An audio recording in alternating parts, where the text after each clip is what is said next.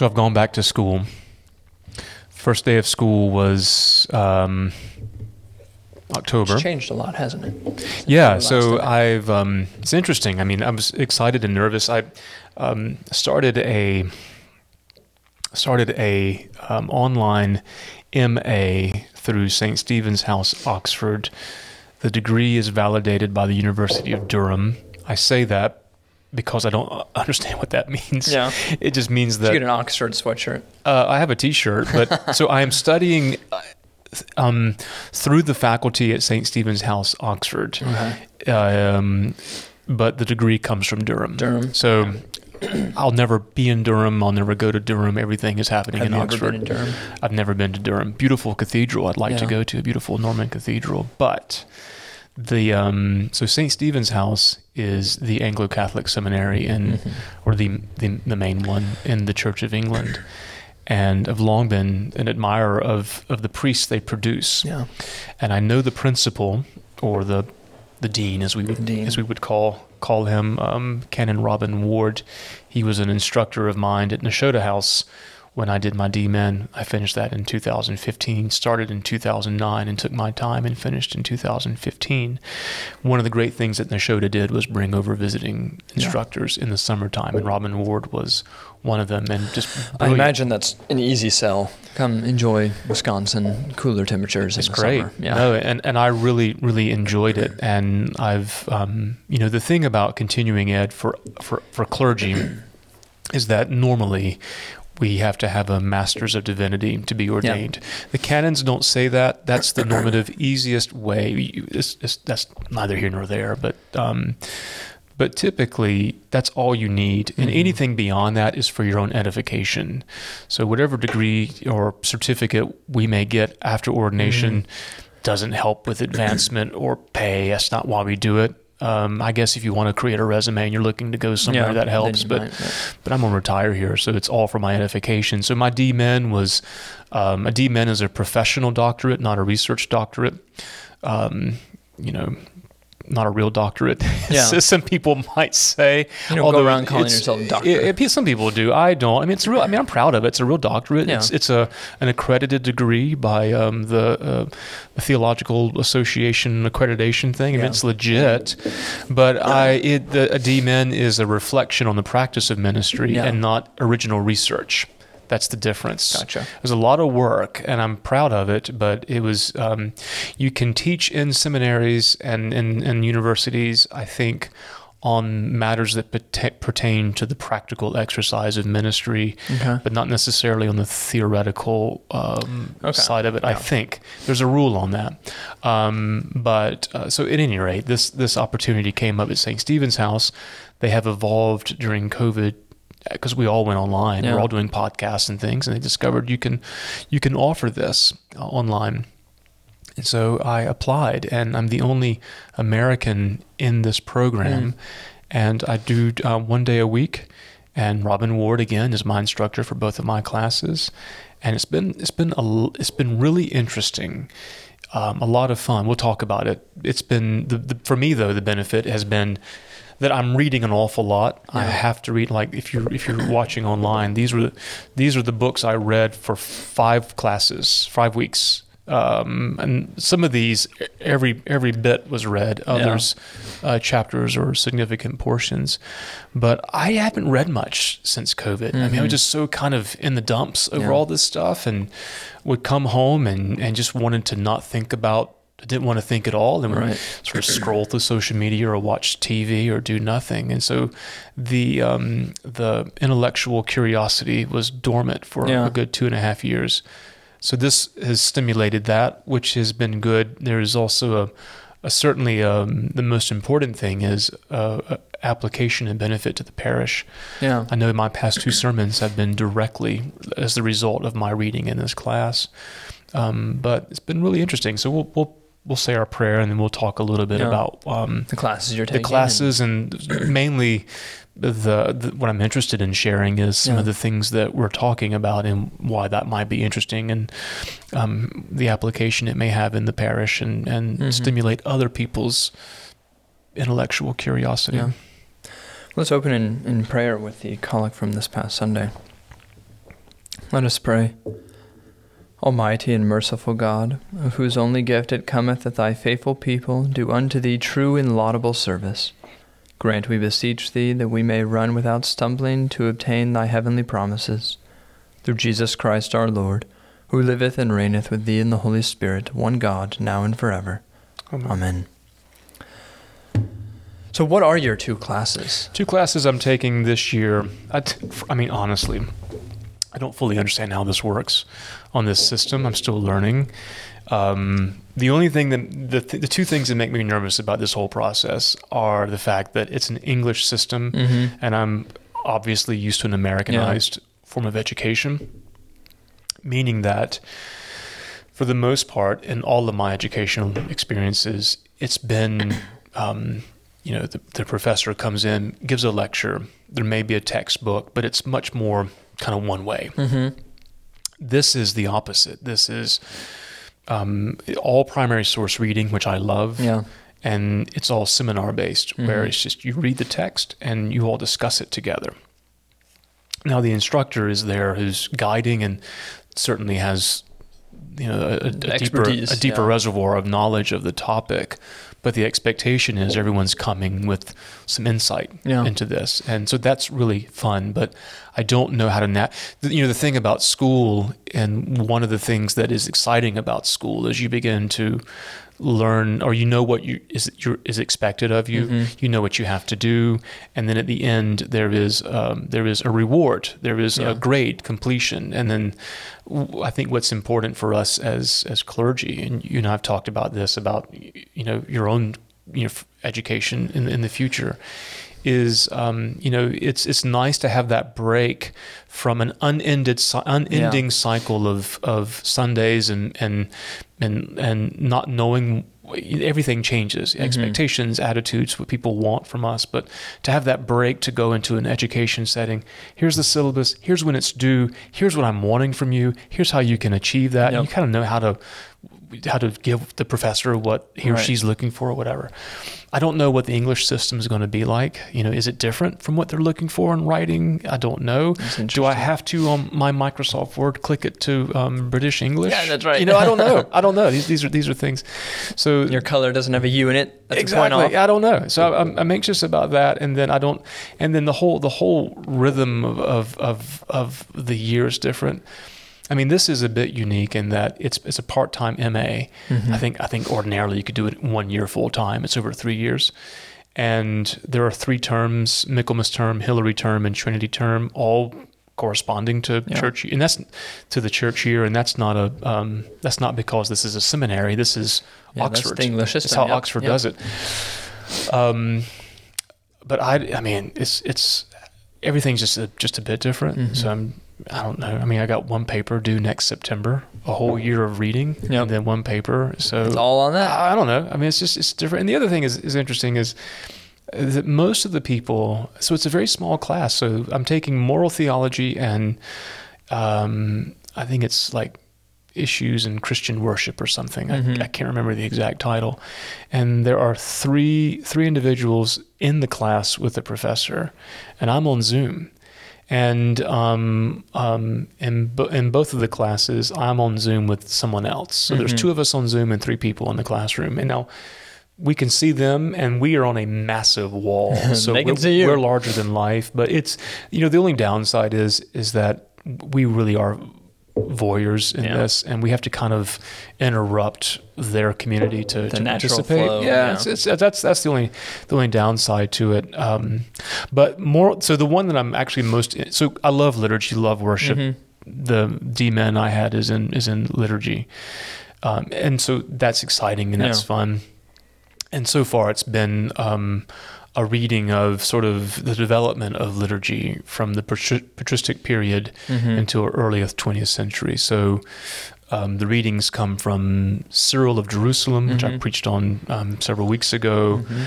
Um, there was a With medieval wonderful image of being cooked. yeah, being by cooked by the oil. Yeah, loved it. Um, there was, um, I have to remind myself, um, a couple of um, medieval sources of, uh, of liturgical development. Uh, and then, um, and then this past time, that we talked about some 20th century development, both in the Roman Catholic tradition and in the Anglican Communion. Really, really interesting to see how liturgy develop, develops, what the issues are, and what, what the and, and how there's a consistent thread as to what the purpose of the liturgy is and mm-hmm. what it's supposed to do. That's been interesting. But the the thing that I'm most intrigued uh, to go deeper into is something that I don't have a lot of training in. I mean, liturgy, yeah, I've, I've, i love it. That's my that's my um, interest. Is moral theology though is where is where I don't have a lot of mm-hmm. training. I took one class. I think you and I talked about this several podcasts ago. I took one class in seminary twenty something years ago. Yeah. On um, ethics, and the only thing I remember, and I, I think you know, the, the the instructor was United Church of Christ.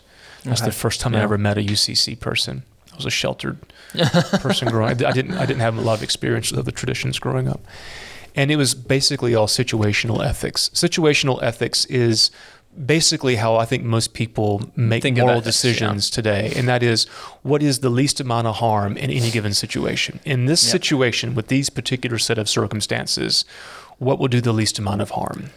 And that became really popular, I think. Um, that's very personal because yes. people think yesterday when I was in this situation, what yeah, should I have done? Correct. Um, Joseph Fletcher is sort of the father of situational ethics. I think he wrote a book in the 50s. Okay. And so that means that everyone of, of you know, post World War II in America probably yeah. had a moral theology training that was bent toward situational ethics. What do I do in this moment? And yep. the, the only thing I remember from that class in 2001 or 2002 is um, I think someone asked, or one of the scenarios was, if someone is having an affair in a marriage, do they tell their spouse? Mm-hmm.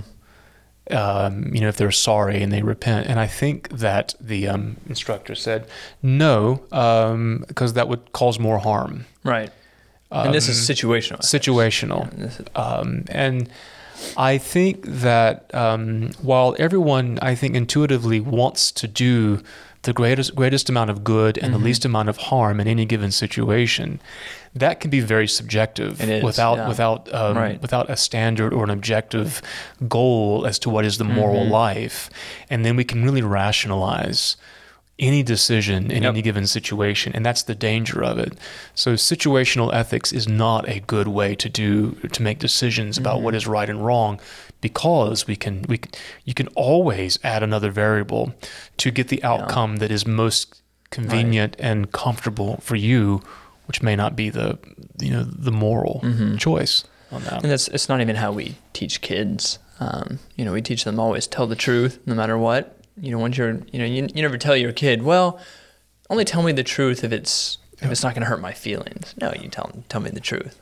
um, but when we get older we always try to rationalize our our decisions. So I'm really so I'm really interested in this, and I was I was so, yeah. Real quick, what would be the the other you know maybe a, another frame of ethics um, that is not situational based? So the the the the focus what what, what I've been reading is um, virtue ethics. Yeah. And that's Aristotle. And Aristotle, Aquinas. Aquinas uh, so the point of it basically says this is that, and Aristotle said this in his um, book on ethics, is that everything we do is intended for a good. Yeah. No one really does anything that's not meant for their good. The problem is we we are sometimes wrong about what is good, Correct. but we're trying to do what is good. Yeah. Um, and um, and sometimes that's selfish. Yes, it's good for me. Yes, and, and that's when it's not formed properly. Yeah, yeah. Um, Aquinas, Thomas Aquinas, built thought Aristotle was useful in explaining things. Mm-hmm. So it's not that Aquinas took Aristotle's philosophy and then just put Jesus into it. Yeah. He started with Jesus, but then realized here's this already pre-existing categories. Yeah, here's a pre-existing philosophy that is accessible, mm-hmm. that is helpful to explain things. Yeah. Um, you know, like today on on our reel, I, I talked about sort of spiritual healing through through my cut wound, finger. Yeah. You, you, use whatever currency you have to explain things. I so, came into the office uh, yesterday and there was just mass chaos because you were trying to find a band aid and it was stuck and you were you know, trying to peel it off. lost and- my finger. Yeah. It hurt. Oh my god. looked- it looked- anyway, that's it another looked podcast. Um, so Aquinas uh, took took Aristotle and and really helped communicate the fact that what is our good is to rest in God or Right. the beatific vision or to see God, heaven. And so everything that we do um, is to is should be moving us toward that end. That's the ethical thing to do. Would Yes. be moving us toward that end. That's what we're made for. And so all of our decisions either move us in that direction or move us away. So a virtue is a disposition to to do the good or to Yeah. Mm-hmm. move toward the good. And a vice is the opposite. It has the same psychological power, but it can move us away. Yeah. And and there are cardinal virtues, uh, fortitude, temperance, justice, uh, and prudence. These are acquired virtues Mm-hmm. that anyone can sort of pick up and and and and and, and develop. Yep. The idea is it's like learning a language or or practicing basketball. The more you do it, the better you get at it. Yeah. That's the acquired virtue um, is what that means. Um, so the more you practice it at prudence, the better you get at it. The more you practice at temperance. Think about um, not drinking or dieting Right. or or pushing back. It doesn't happen automatically. You have to work at it, and then you actually get where you can do it without thinking. It becomes more automatic.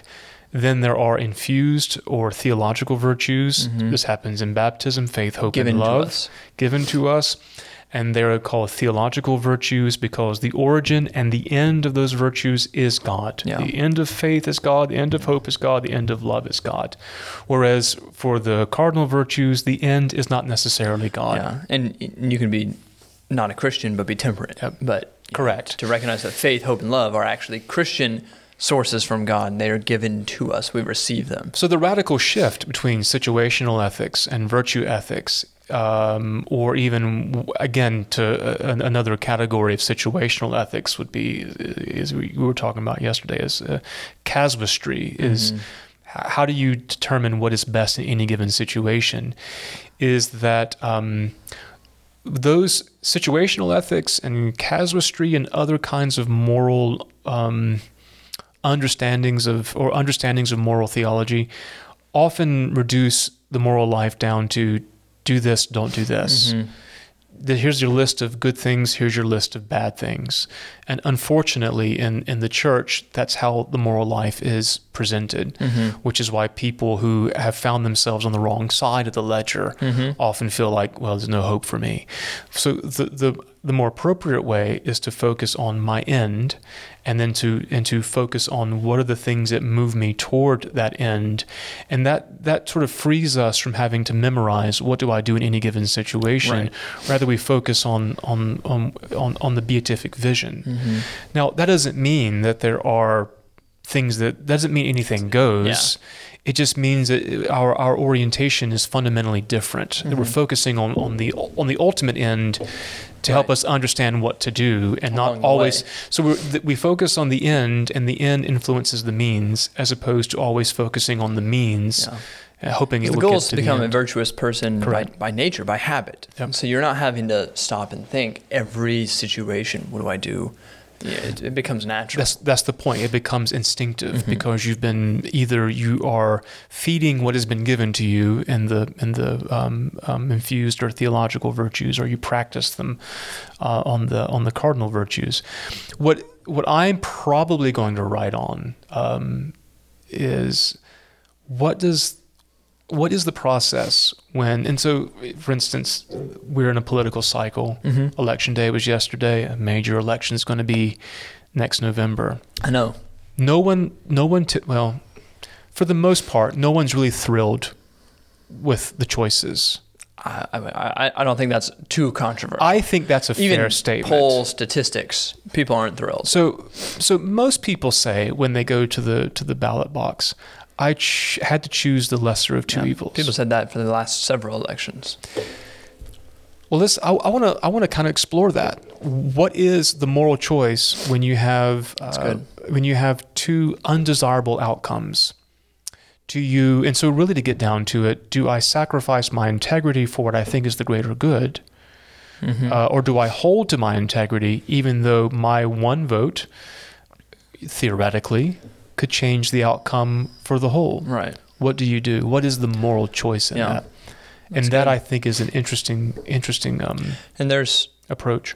probably three different answers, you know, throughout the, the church history. I mean, you have, is it Tertullian who says Christians shouldn't participate politically? Um, and so, you know, his answer might be don't know. Don't vote. yeah. And then you have others who say, no, you absolutely should. And you should be choosing the lesser of the two evil to try to spur people on toward justice. I mean, you know, I'm sure people have opinions on this, but I think all of us can realize there's a lot of gray area there. It's a lot of tricky situations. And I would like to universalize that that that one particular instance of of a of a political participation, but also I mean we're always faced with Correct. choices that are undesirable and Yep. and the complexities that come with that. Mhm. But you have to make a choice. At least that's what we've been told we have to. Mhm. Is there a third option? Um, and I don't have a. I I don't know. I mean, Yeah. I'm, I mean, I, I'm not familiar with the literature and the tradition Mhm. enough to make a an informed statement on that. But like on politics, yeah, I mean, you could either vote for what you think is the lesser of the two. You could choose not to participate, which is Mhm. a choice, or you can do what. Frankly, I've done the past two presidential elections is write my own candidate Mhm. in, um, which is for me. I still participated. hmm I knew that my candidate had no chance of Correct. winning, but I slept soundly at night thinking I voted for truly who I thought Yeah. was the best person.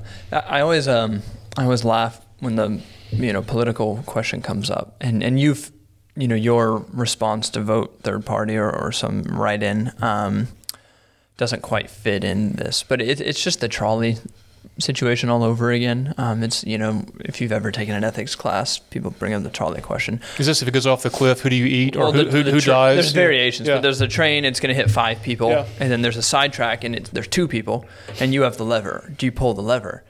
And you know, your gut reaction might be, well, of course. And then you think, well, then you're responsible somehow for killing those two people. Whereas, can you wipe your hands clean and say, well, I don't want to participate. I Mm-hmm. know it's going to kill those five people, and you know, it's a big ethical question about responsibility. And um, but um, a, a good you know, response always is it, it's you're, it's a coerced choice, and it's hard to make ethical, broad scale decisions when it's coerced. Um, and so the question becomes, you know, is political participation coercive? I mean, do we do we have to do it as Christians, or is this voluntary, or do you have an obligation? Yeah. I mean, there's all sorts of baggage that comes with that. Uh, So what's really interesting in this, and in, a lot of the reading um, in uh, Thomistic moral theology, has to do, and this will also happen um, in next uh, next term. We're doing Mhm. Eastern Orthodox uh, moral theology. okay. They both have freedom at the center of it, and so the point being is that you are um, you are truly fr- this is this you have to really think this through. You are only truly free when you're able to make a choice that um, is in accordance with what is good for you. There you go. Yeah. Now, that sounds like you're not really free if you're Mhm. having to choose what is good for you, but it's only when you're aligned with what is good Yeah.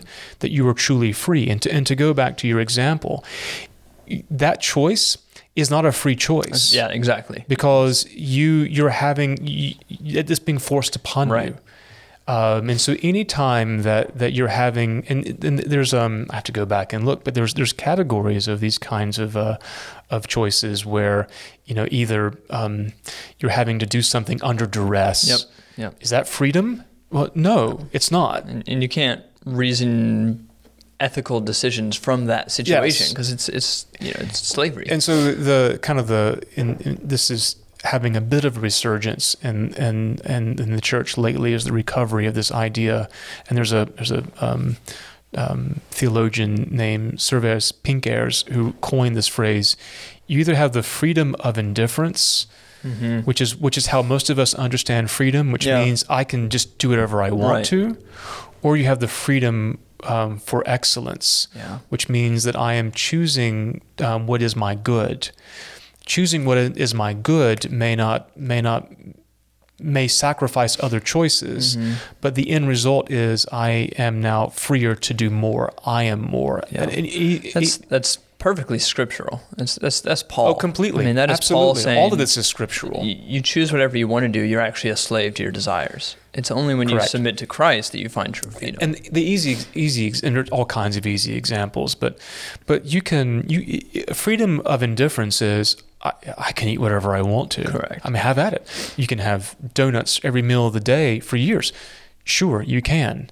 But then when you do that, you're more limited in what you can do as a human being Mm-hmm. Yeah. because you, you can't move, you're sedentary, Yeah. your health is, is poor.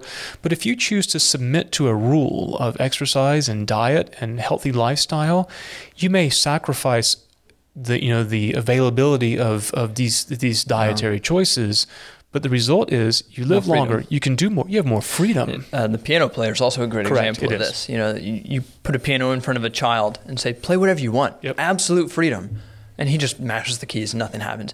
And you submit him to a rule for 15 years and teach him the classics and piano theory and music theory, and then you put a piano down and say, "Play whatever you want."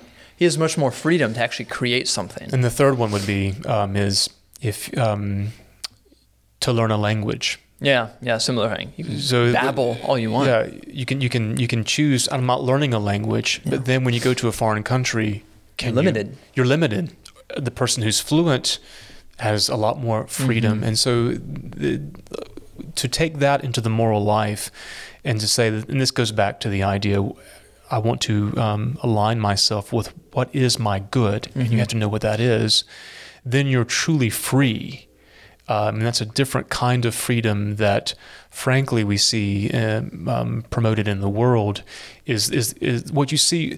Freedom in the world is freedom of indifference. indifference, you do yeah. whatever you want to, and Slave to your desires, and, basically. and we see what that's done for us. Like, and we, again, we were talking before, right before we hit record, saw. Um, and I'm sorry if this is controversial. I don't know why it would be, but there's a candidate for It's not controversial um, if you hold to traditional Christian Yeah, I- teaching. that's what I'm it should not be. But we live in a world now that I'm actually thinking, should I say this? Because I don't, whatever. But there's a there's a candidate for governor of North Carolina who who said on the ad this morning that he wants to take drug dealers and put them in jail or in the ground, and he Mm-hmm. supports the death penalty for drug dealers. No one is Not for drug dealers. No one is for that. No one no one wants you know our children More drug dealers, No- yeah. Nobody wants that, and we- should be tough on crime and and, and and and eradicate this. But the death penalty is a whole different Yeah. category. that is just That is so not acceptable Flies in the face. Of, in a moral Yeah. framework that is Christian. I'm sorry, it's not.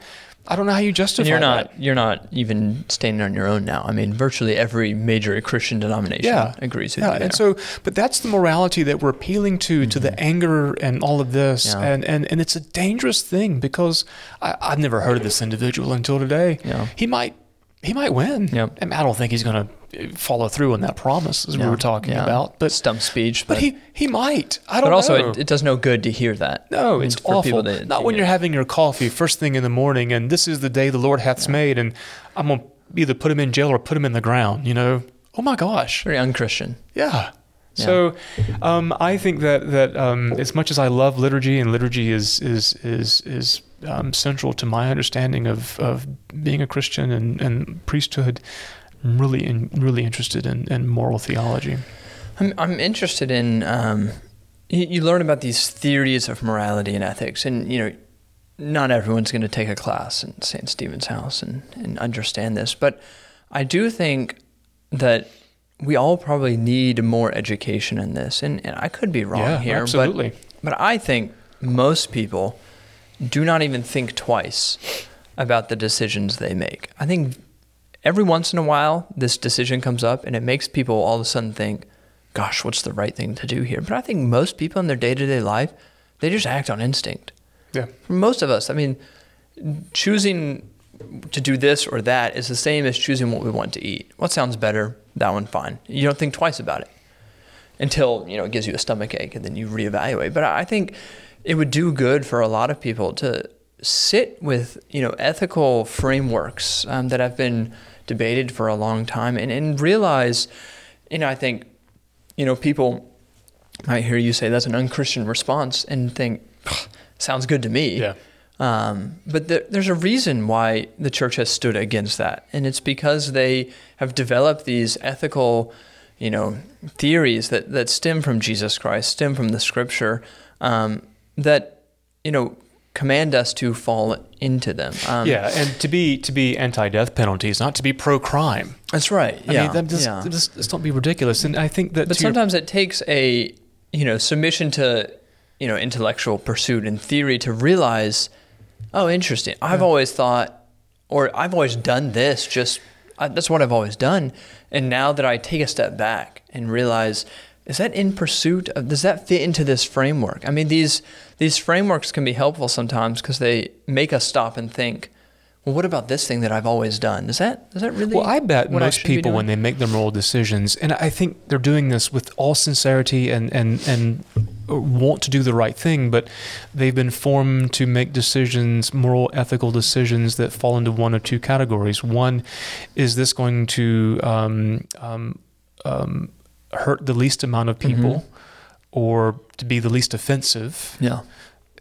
does it make more people happy? Then it must be the right decision. Mhm. That's number one. Number two is, um, am I going to get caught or not? Is there a penalty or not? Mhm. Do I do I? I mean, this is a.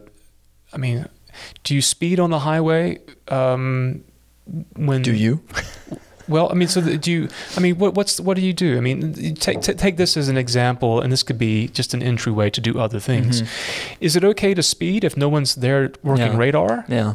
Um, and do we or do we drive the speed limit only when we know there is when Waze Mhm. tells us there's a, a police Uh, yeah. officer half a mile or when the there's car, even cars around you. Maybe Yeah. you realize, okay, this is good when there's people around me, when there's no one around me. man. Well, and listen, and to to be fair, speeding five miles over on the interstate is not the same thing as stealing or some other moral Mhm. thing. But I think the the the point is made Mhm. is that if if I'm not going to get caught and there's not a real fine. penalty, Yeah. who am I hurting? right. And and that so That's how the, most of us think about it. Yeah, if no one's really hurt on this, then then it's okay. All of that though does not take into account why am I what am I made for? Mhm. What is my moral end? And and Mm-hmm. what is human flourishing? And what is real freedom?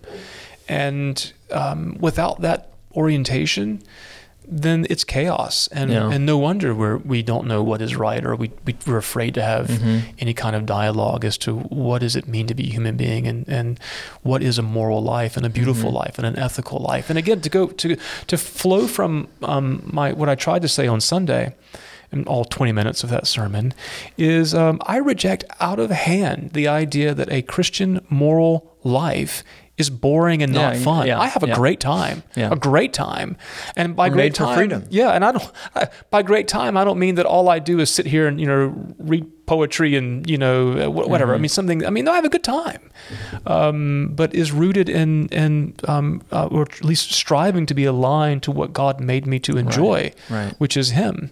And um, and so I think we have to, you know, shed that baggage Mhm. that to make the right decisions, to, to be a moral person, to live and desire holiness, doesn't I think most people think that means that we are we're judging everybody Yeah. else. That's not what we're doing. Sit in a dark room with a prayer book all day. yeah, no, no. I mean, no. Yeah.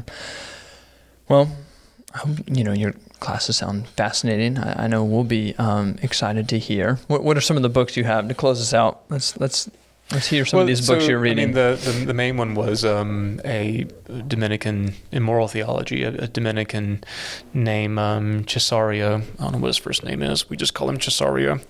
Um, Romanus Cessario. That's a great There we go. Roman name. And It's called Introduction to Moral Theology, and Okay. it's it's dense. Holy smokes, is it dense! Um, and that's the only textbook that we've done for moral Okay. theology. And then the next term we're going to do Christos Yannaras, who is a um, Orthodox moral theologian. For liturgy, it's been and, and I've got other got things as well. Ratzinger, you've got Yeah. Alexander Schmemann, you Yeah. got Romans and Eastern Orthodox Yeah. right And next then- to each other. And then, um, you know, the most interesting one that I read. I mean, there's here's an Orthodox um, medieval commentator, Nicholas. Uh, um, um, uh, I can't. Russian? I, fr- no, it's Greek. I can't remember. It's uh, Cabasilas. That's There what we it is. go. Cabasilas. What, what what syllable gets the right Yeah, emphasis is what I was going for. But the interesting one, though, actually, is this, and it's by um, William Durand, um, and it is it's really really fascinating. He takes every aspect of liturgy, the building, even the ringing of the bell. Oh, and yeah, he, and he were telling me, hyper yeah. spiritualizes it and gives a meaning to I mean, I'm talking to the to the to the to the like the ringing of the bell, everything from the construction of the bell to the rope, you know, Mhm. what it means to the strokes of ringing it. It's I mean, part of it is some of it's a bit over the top, Mhm. but a lot of it's actually very beautiful. Yeah, I mean, it brings to mind, you know, like the classic Brother Lawrence thing. You know, washing the dishes, you Yeah. find the spirituality Yeah. in that. You find God in the in the, the littlest things around you. Um, or who is it? Uh, Hopkins' poem that begins with "The world is infused with the grandeur of God." I mean, every crack, every crevice has the grandeur of God available to you. I will I will end on this one line if I can find it quickly from um from I, I didn't read Ratzinger this time, but we did ring we did read this is a um, book um, called The Spirit of the Liturgy Mhm. that Ratzinger wrote I think in 2000, which is inspired by um, a work in um, around 1920 of the same, Same name, name. from Romano um, Guardini, and he was writing. Um, I'm, it's really interesting to me to see what kind of flourishing of theology came out of the Great Yeah. War when they realized. Um, they have to rethink a lot of Yeah. things, and so, um, so if I can find this really fast, he was talking about um, what is required of a church member, and I've just found this really, really um, moving uh, and powerful. While you look for that, I'm gonna I'm gonna end with a, a little charge to the people you know listening or watching. You don't have to go to Saint Stephen's house to learn about moral theology, but we all should at Come various times come to St. Timothy's, but you know read the Bible, pray, and sit and and take stock of your day. I mean, think about every decision you made, maybe in the last five hours, and think about every little decision I'm making, what is that in pursuit of? I think for most of us, it's instinct, it's it's our desires, and how do we, in the littlest ways, begin making those changes? You brought up the virtues earlier.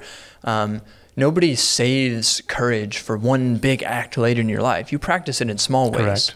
And then when if you when save that- it, you won't be able to do yeah, it. Yeah, when that time comes, it's you're strong in it. Um, nobody, you know, says I'm going to run a marathon in two years, but I don't want to waste it right now. Yep. I don't want to waste my endurance. Yep. Build up to not it. how that works. So you know, figure out the little ways to start building those virtues. So this is this is um, on the fellowship of the liturgy. This is a beautiful. Um, it's a dense. It's a dense paragraph, but um, Guardini says the religious community, like every other, exacts two things from the individual, and I invite people to think about what it means to be a member of a parish. The first is a sacrifice. Which consists in the renouncement by the individual of everything in him that exists merely for itself and excludes others, while and insofar as he is an active member of the community.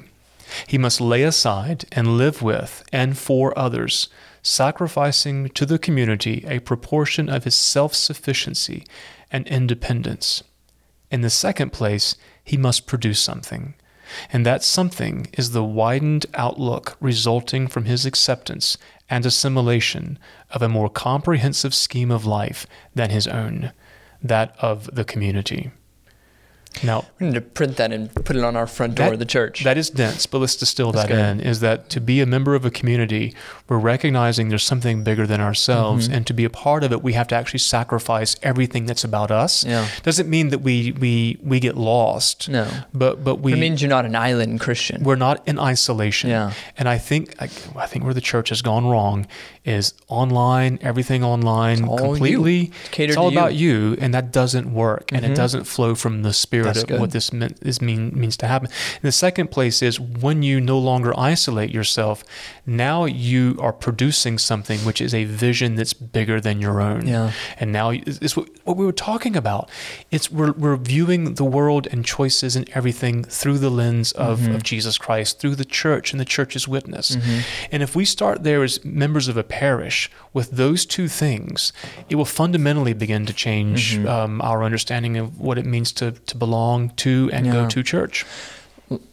wrap us up last night, uh, catechism class. We're talking about the works of the Spirit. People, you know, we were talking about what does the Spirit actually do for individual people?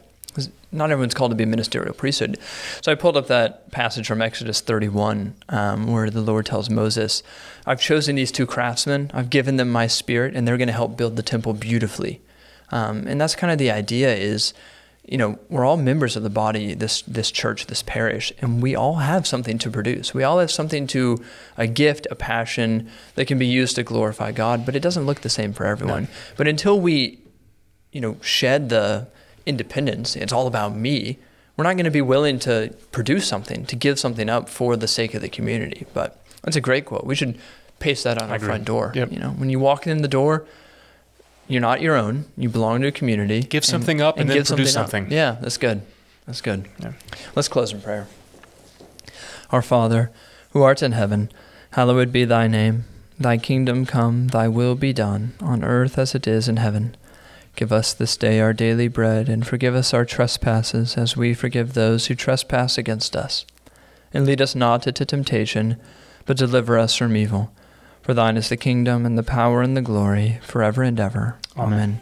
The grace of our Lord Jesus Christ, and the love of God, and the fellowship of the Holy Ghost be with us all evermore. Amen.